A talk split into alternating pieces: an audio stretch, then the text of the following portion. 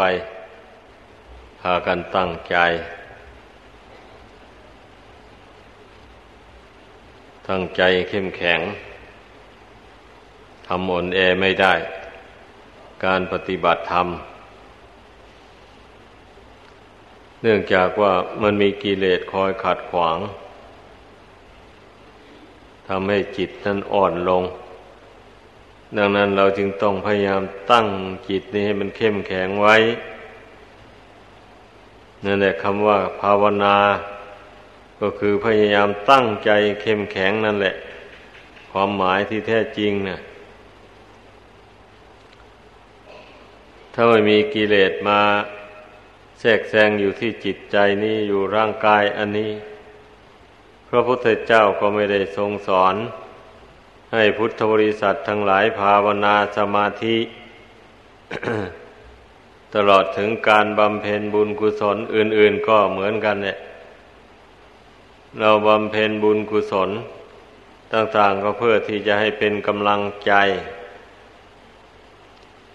ให้ใจมันเข้มแข็ง ไม่หวั่นไหวต่ออำนาจของกิเลส ไม่หวั่นไหวต่ออำนาจแห่งความอยาก ความหิวต่างๆ ปกติของดวงจิตนี่ มันมีความหิว เป็นกำลังอยู่อย่างนั้น หิวอะไรล่ะ ก็หิวความสุขแหละ อยากอะไรอยากมีความสุข อยากมีความสุข ไม่ใช่อยากอย่างอื่นใด แต่ว่าความเข้าใจมันเคลื่อนคาดจากความเป็นจริงไป มันเลยไม่ได้พบความสุขที่แท้จริง เช่นเข้าใจว่าเมื่อได้รูปเสียง กลิ่นรสเครื่องสัมผัส อันเป็นที่น่ารักใคร่พอใจ มาแล้วตนจะมีความสุข นี่ความเข้าใจของมนุษย์ส่วนมากเป็นอย่างนั้นนะ จึงได้ดิ้นลนแสวงหา รูปสวยๆ งามๆแสวงหารูปที่ตนเห็นว่าสวยงาม ที่เป็นที่ชอบใจของตน นั่น แสวงฟังเสียง อันไพเราะเพราะพิ้งที่ตนเห็นว่าเสียงนี่ จับใจจริงๆแสวงหากลิ่น กลิ่นหอมที่ถูกอกถูกใจแสวงหารสอาหารอันอร่อยอร่อย ตลอดถึงรสกัญชายาฝิ่นเฮโรอีนสุราเมรัย อะไรหมูนี้ถือว่าเป็นรสที่อร่อยน่าชอบใจ แสวงหาสัมผัสอา้าวผ้านุ่งผ้าห่มมาได้ถ้าเนื้อหยาบนั่นสัมผัสมันหยาบไม่ชอบใจ แสวงหาผ้านุ่งผ้าห่มอันเนื้อละเอียด มาถูกต้องกายนี่มันนิ่มดี แสวงหารูป ซึ่งมีเพศตรงกันข้าม สวยๆงามๆมากกมากอดแล้วถือว่ามีความสุขสบายดี อันมูนี้นะ มนุษย์เรามันเข้าใจไปอย่างนั้น เข้าใจว่าเมื่อได้สิ่งเหล่านี้มาแล้ว ตนจะมีความสุขสบาย มันจึงได้อยากจึงได้หิวกันขึ้น ดิ้นรนแสวงหาไม่รู้จักจบจักสิ้น คนผู้มีบุญน้อย หาเท่าไรมันก็ไม่ได้ตามประสงค์ อย่างนี้แหละ ได้ก็ได้แต่ของไม่ดีไม่งามไม่น่าชอบใจ นั่นคนบุญน้อยอะแต่คนบุญมาก หาอะไรก็มักจะได้ตามประสงค์ ตามความชอบใจ ดังนั้นมนุษย์เรามันถึงมีความเหลื่อมล้ำต่ำสูงกว่ากัน ก็ด้วยอำนาจแห่งการกระทำนี้เอง ตั้งแต่ชาติหนหลังนู่นต่างคนต่างทำความดีมาไม่เท่ากัน บางคนก็ทำมาก บางคนก็ทำน้อย บางคนก็ทำพิเศษก็มีอย่างให้ทานอย่างเนี้ย ให้พิเศษอย่างพระเวสสันดร ให้ลูกเป็นทานให้เมียเป็นทาน ซึ่งคนธรรมดาสามัญเขาไม่ได้ให้ทานกัน นอกจากเกลียดชังกันแล้วก็ไล่หนีออกไปจากบ้านเท่านั้นแหละถ้าถ้ายังรักกันอยู่นี่ จะไม่ยอมให้ทานเด็ดขาด คนธรรมดาสามัญนะ แต่ผู้ที่ปรารถนาเป็นพระพุทธเจ้าแล้ว ถ้าไม่ได้ให้ทานลูกกับเมียนี่ อันเป็นชาติสุดท้ายนี่นะจักไม่ได้ตัดสรู้สัมมาสัมโพธิญาณเลย อันนี้เป็นกฎธรรมดาของพระโพธิสัตว์ทั้งหลาย จึงได้ให้ลูกเป็นทานให้เมียเป็นทาน ให้ช้างพระที่นั่ง ให้ม้าพระที่นั่ง ให้รถพระที่นั่งเป็นทาน ของห้าอย่างนี้เนะี่ยเป็นของที่หาค่าไม่ได้เลยนั่นแหละซึ่งพระโพธิสัตว์ทั้งหลายย่อมมี ตอนวาระสุดท้ายนี่ ที่บารมีจะเต็มบริบูรณ์ทุกพระองค์เลยก็ต้องได้ให้ของรักของชอบใจห้าอย่างนี้เป็นทานไป พระบารมีธรรมก็จึงค่อยเต็มบริบูรณ์ ท่านกล่าวไว้ว่าแผ่นดินไหวถึงเก้าครั้งนู่น เพราะว่าบุญบารมีของพระโพธิสัตว์เจ้ามันเต็มแล้ว มันแสดงออกแล้ว ว่าตอนนี้ไปพระองค์จะทำโลก คือหมู่มนุษย์เนี่ย ให้สะเทือนสะท้านวันไหวด้วยธรรมจักกับปวัตนสูตร ตลอดถึงเทวดาอินพรหมก็ส่องสาธุการอันนี้ ความเป็นผู้มีบุญมากนะ ท่านผู้มีบุญมากแล้ว ถึงไม่ได้ปรารถนาเป็นพระพุทธเจ้าก็ตาม ท่านก็อิ่ม ท่านก็เบื่อ ในสมบัติพระสถาน หรือว่าถ้าพูดรวมๆแล้วก็ได้ว่า รูปเสียงกลิ่นรสเครื่องสัมผัส อันที่โลกสมมุติว่าสวยๆงามงามน่ารักใครพอใจต่างๆมูนีท่านผู้มีบุญมากนั้นท่านอิ่มแล้ว ท่านได้สัมผัสกับมันมานานแล้ว เมื่อท่านมีบุญมากขณะทั้งมองเห็นว่า ทุกสิ่งทุกอย่างล้วนได้เป็นของไม่เที่ยงแท้แน่นอน ทั้งนั้นเลยมีความเกิดขึ้นแล้วก็แปรปรวนในท่ามกลาง ก็แตกดับในที่สุด ก็มีเท่านี้ขึ้นชื่อว่าวัตถุต่างๆในโลกอันนี้นะทรัพย์วัตถุทั้งหลายนี่นะมีความเกิดขึ้นในเบื้องต้น แล้วต่อไปในท่ามกลางก็แปลไป แปลไปยักย้ายผันแปลไป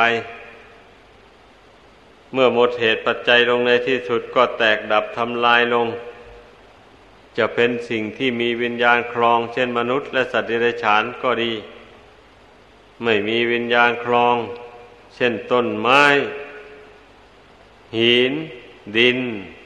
กรวดทราย แม่น้ำลำคลอง อะไรต่างๆหมดเนี่ยที่ไม่มีใจครอง ก็เหมือนกันเลย มีเกิดขึ้นแล้วก็แปรปรวนแตกดับไปเหมือนกัน ไม่มีอะไรยั่งยืนสักอย่างเดียว อันผู้มีบุญวาสนามีปัญญา ท่านย่อมมองเห็นธรรมชาติเหล่านี้ ตามสภาพความเป็นจริง ไม่ได้เอียงเข้ากับกิเลส ไม่ได้มองดูสภาพต่าง ๆ เหล่านี้ด้วยอำนาจแห่งความรัก ด้วยอำนาจแห่งความชัง ด้วยอำนาจแห่งความหลงความเมา ด้วยอำนาจแห่งความกลัวนี่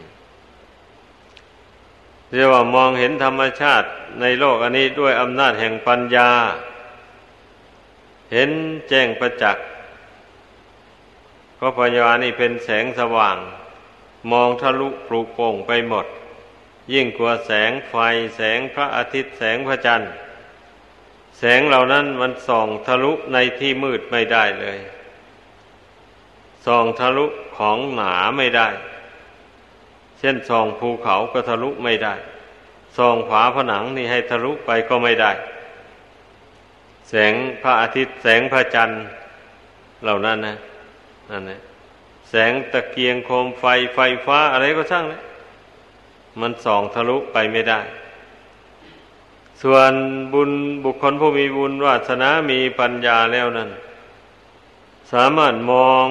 ทะลุปลุโป่งไปได้ ทั้งในที่ลับทั้งในที่มีกำแพงกั้นอยู่ก็ตาม ก็มองเห็นได้ เช่นอย่างปัญญามองเห็นอัตภาพร่างกายอันนี้แหละ ทั้งส่วนหยาบทั้งส่วนละเอียด ทั้งส่วนที่เป็นรูปร่าง ทั้งส่วนที่ไม่ไม่ใช่รูปที่ท่านกล่าวว่านามธรรมา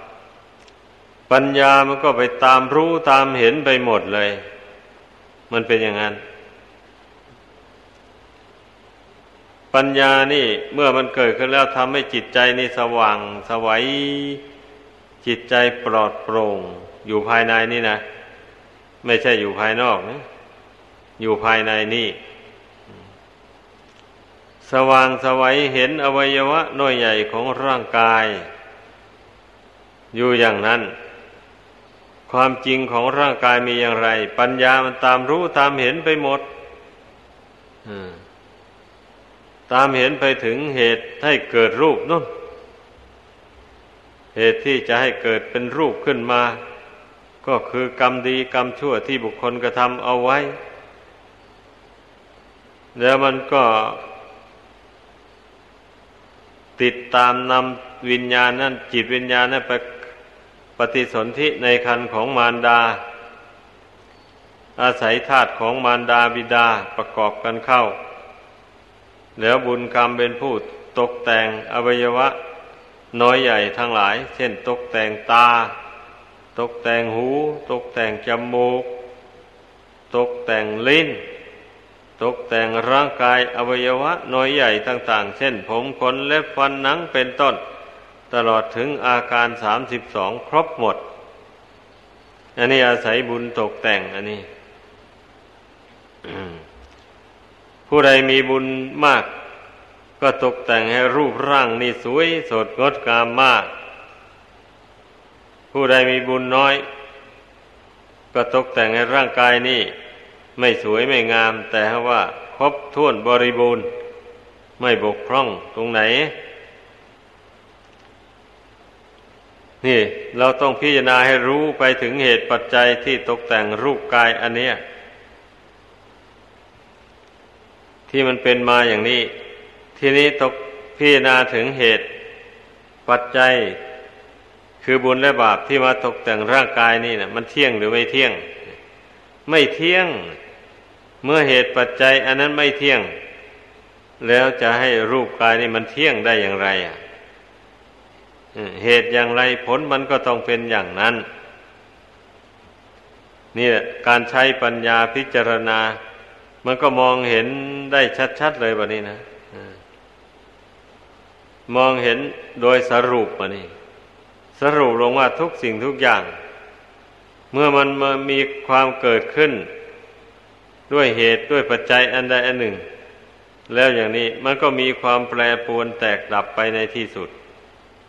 ก็สรุปลงได้อย่างนี้ ความรู้ของพระโสดาบันนะสิ่งหนึ่งสิ่งใดมีความเกิดขึ้นเป็นธรรมดา สิ่งนั้นย่อมมีความดับไปเป็นธรรมดา อันนี้เป็นความเห็นของพระโสดาบันคำว่าสิ่งหนึ่งสิ่งใดนั่นนะถ้าจะขยายออกให้ชัดเจนแล้ว ก็หมายเอากิเลสกรรมวิบากสามอย่างนี้แหละเรียกว่ากิเลสวัฏกรรมวัฏวิปากวัฏ กิเลสอันเป็นเหตุให้บุคคลกระทำกรรมดีกรรมชั่ว เนี่ยบันนี้กรรมดีกรรมชั่ว ให้ผลเป็นสุขบ้างเป็นทุกข์บ้าง ท่านเรียกว่าวิบาก นี่จำเอาไว้ หลักนักธรรมโท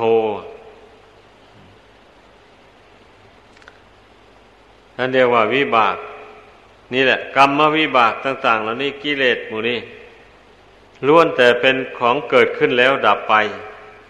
พระโสดาบันท่านเห็นอย่างนี้ เมื่อเห็นอย่างนี้แล้วก็ไม่ได้ถือมั่นว่า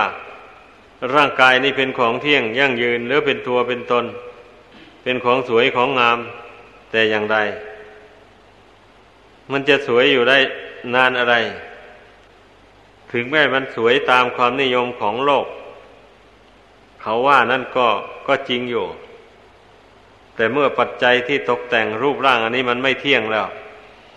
รูปอันนี้มันก็จะสวยงามเที่ยงแท้อยู่ได้นานเท่าไหร่ นั่นต้องพิจารณาดู มันไม่นานแหละเมื่อเมื่อปัจจัยเหล่านั้น มันร่อยหรอมันเสื่อมลงไปแล้วรูปอันนี้มันก็เสื่อมลงไปตามกัน เหมือนอย่างอยู่มานานอายุมาก เข้าไปแล้ว ผิวพรรณอะไรก็สูบซีดไป ไม่เปล่งปลั่งเหมือนแต่ยังหนุ่มยังสาว ตัวก็ตกกระด่างด่างดำดำหนังก็เหี่ยวยาน อย่างนี้แหละ จะไม่ให้มันแตกมันดับยังไงล่ะ มันบอกล่วงหน้าแล้วนี่ มันบอกถึงความไม่เที่ยงความจะแตกจะดับของร่างกายอันนี้นะแต่ว่าคนแก่ ผู้ไม่ได้สดับตรับฟังคำสอนของพระพุทธเจ้า ไม่ค่อยตื่นตัวกันหรอกต้นแก่ก็ว่าแก่ไม่เฉยนี่แหละไม่รู้เหตุปัจจัยอะอะไรทำให้แก่ ไม่รู้อะ ถ้าได้ยินได้ฟังคำสอนของพระพุทธเจ้า ดังชี้แจงให้ฟังมานี่แล้ว ก็จะตื่นตัวกัน เออ นี่เราเรามาอาศัยอยู่ในของไม่เที่ยงเด้จะมานิ่งนอนใจไม่ได้คำว่าเรานั่นก็สมมุติเอาต่างหาก สมมติเอาดวงขิดนี่แหละ ว่าเป็นเรา มันนึกได้อย่างนี้มันก็ตื่นตัวกันนะอ้าวทำยังไงล่ะ เมื่อเราได้มาอาศัยอยู่ในของไม่เที่ยงนี่ล่ะทำอย่างไรถึงจะ พ้นจากของไม่เที่ยงนี้ เมื่อละร่างกายอันเป็นของไม่เที่ยงนี้ไปแล้วทำอย่างไรถึงจะพ้นจากความไม่เที่ยงอันนี้ไปได้ ก็ก็ต้องตั้งปัญหาถามตัวเองก็ต้องวินิจฉัยตามคำสอนของพระพุทธเจ้า พระพุทธเจ้าทรงสอนให้ละสักกายทิฏฐิ วิจิกิจฉาศิลพัตตปรมาตอันเป็นสังโยชน์ขั้นต้นสำหรับผูกสัตว์ไว้ในโลกอันนี้ ก็ทรงสอนให้เพ่งพิจารณาดูรูปนามอันนี้ เห็นว่าเป็นของไม่เที่ยงเป็นทุกข์เป็นอนัตตาแล้วก็ปล่อยก็วาง ไม่ยึดไม่ถือเอาไว้ ไม่สำคัญว่าเป็นตัวตนแก่นสารของตนจริง ๆ เป็นตัวตนโดยสมมติ อาศัยชั่วคราวชั่วระยะที่บุญกรรมมันยังอุปถัมภ์บำรุงอยู่ เท่านั้นเองเนี่ย ก็รู้อยู่นี่ว่าร่างกายอันนี้มันจะแตกจะดับ แต่เมื่อเวลามันยังไม่แตกไม่ดับ ก็อาศัยไปก่อน อาศัยมันทำความดี การทำความดีมันก็เป็นขั้นขั้นตอนตอนไป อาศัยทำความดีเบื้องต้นก็ได้แก่การให้ทาน ในขั้นสองก็ได้แก่การรักษาศีลห้าศีลอุโบสถศีลสิบศีลสองร้อยยี่สิบเจ็ดของภิกษุสามเณรให้บริสุทธิ์ เมื่อมีกายมีวาจา มีใจ อันนี้มาแล้วรักษาไว้ให้ดี หมายความว่าอย่างนั้น อย่าไปล่วงพุทธบัญญัติ ถ้าอยากพ้นทุกข์นะถ้าไปล่วงพุทธบัญญัติแล้ว ก็พ้นทุกข์ไปไม่ได้ ปฏิบัติภาวนาไปก็ไม่ได้ ใจก็ไม่สงบ เพราะว่ามันมีบาปแทรกแซงอยู่ในจิตใจนั้นแล้ว ดังนั้นนะเราจะต้อง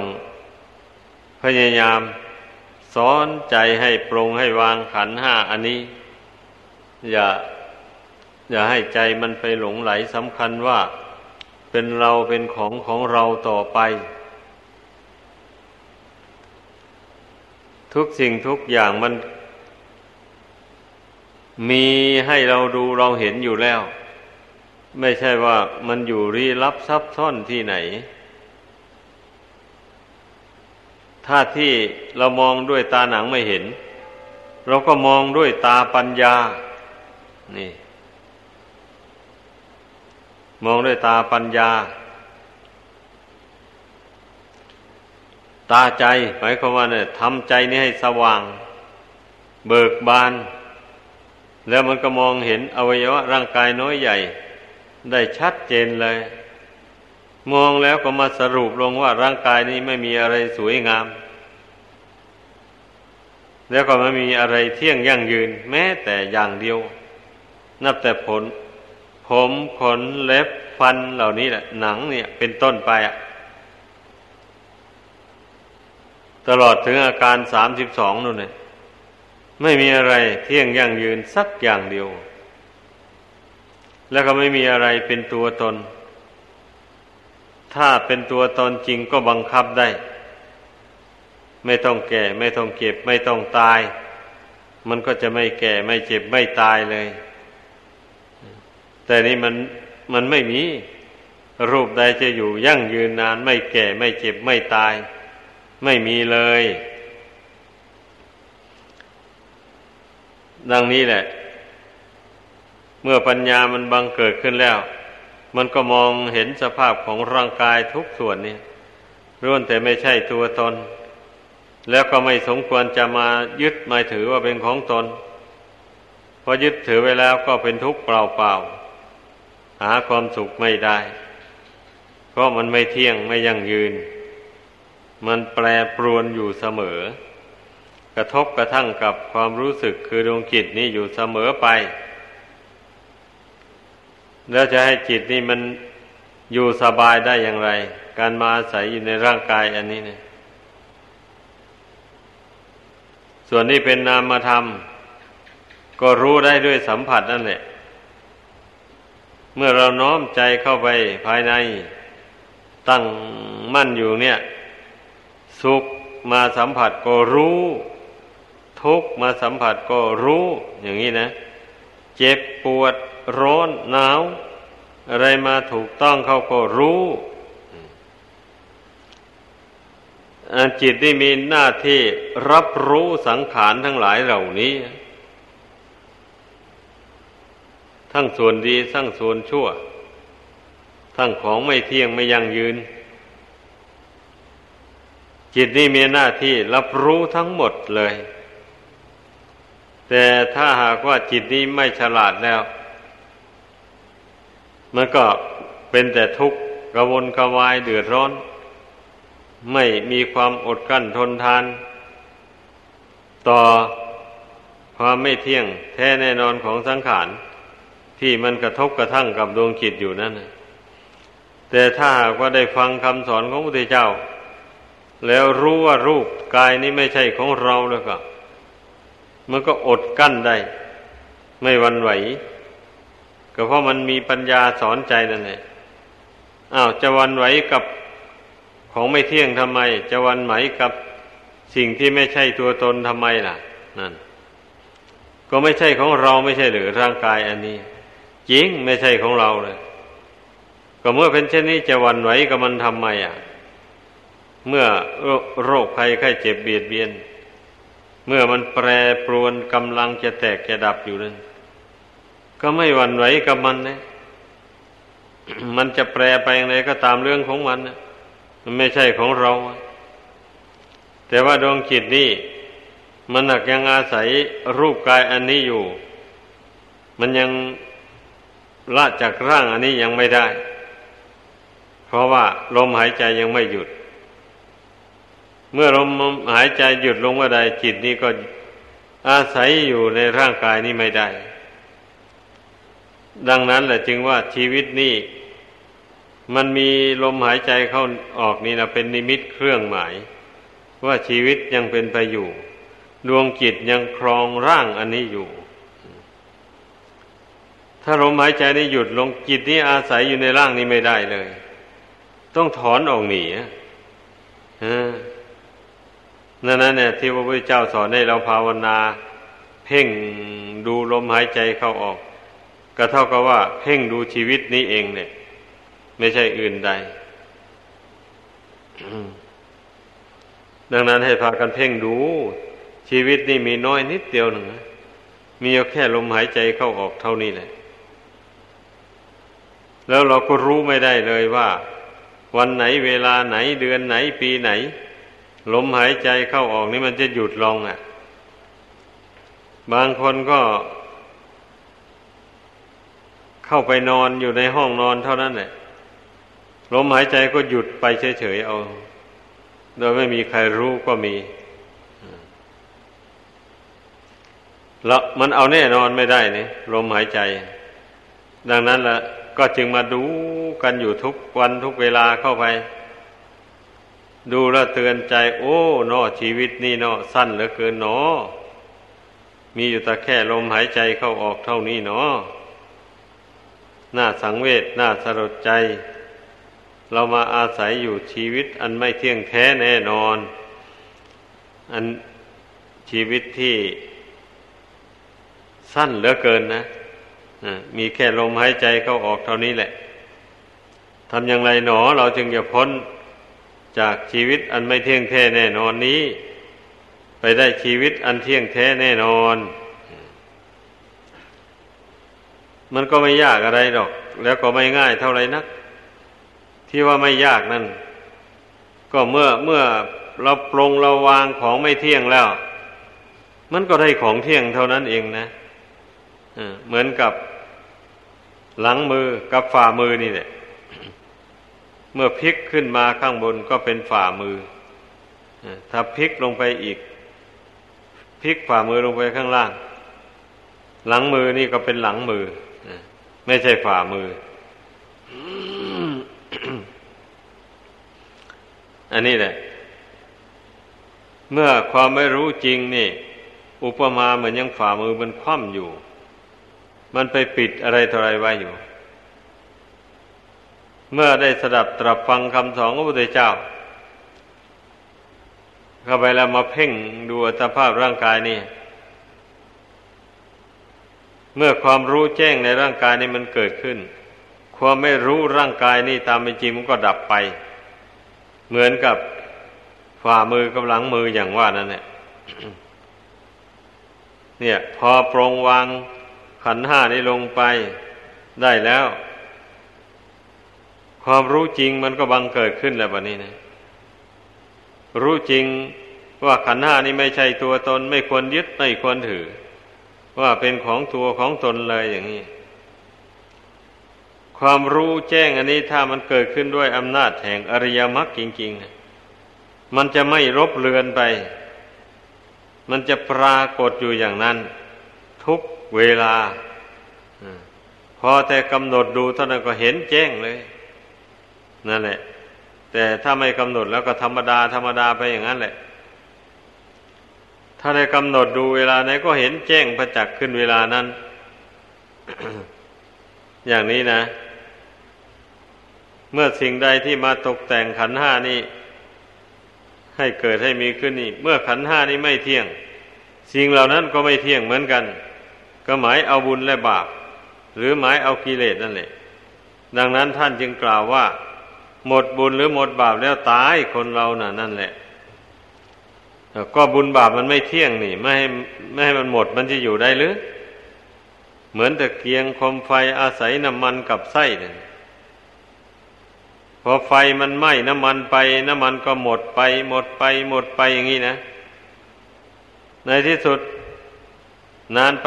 น้ำมันน้ำก็แห้งขอดเลย หมด พอน้ำมันหมดไฟก็ดับปูบลงฉันใดชีวิตนี้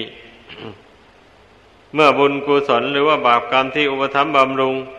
อัตภาพร่างกายอันนี้อยู่นี่ มันเสื่อมไปเสื่อมไปหมดไปหมดไป ร่างกายก็ทรุดโทรมไปเรื่อยๆเมื่อมันหมดเข้าจริงๆลมหายใจก็หยุด จิตวิญญาณก็อาศัยอยู่ร่างนี้ไม่ได้ ต้องถอนออกหนีไปตามยถากรรม อันนี้แล้วในจะใช้การปัญญาพิจารณาให้มันเห็น ตามความเป็นจริงอย่างนี้ แล้วจิตนี้มันจะก้าวขึ้นไปสู่โลกุตระธรรม คือมรรคผลธรรมวิเศษให้ได้ดังแสดงมา